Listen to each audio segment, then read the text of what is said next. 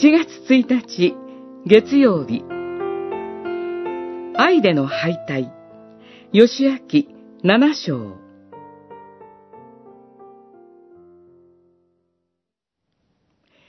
彼らはアカンの上に大きな石塚を積み上げたが、それは今日まで残っている。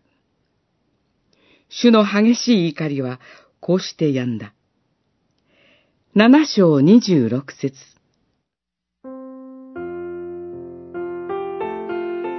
エリコでの大勝利に、イスラエルの人々は気を良くしていました。愛に向かった約三千の兵士たちも勝利を疑わずに攻め上ったことでしょう。しかし、神はこの戦いが彼らの惨めな敗退に終わることをご存知でした。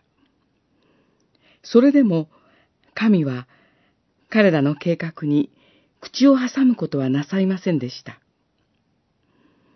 それはきっとアカン一人ではなく、イスラエルの人々が滅ぼし尽くして捧げるべきことに対して不誠実だったからでしょう。思いもよらぬ敗退と36名もの仲間の死に直面して、民の心はくじけ、ヨシアはうろたえます。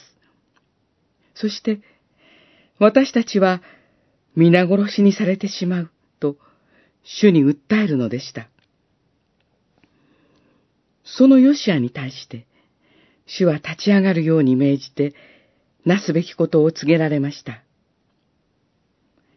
すなわち、背きの罪を徹底して取り除き、悔い改めることです。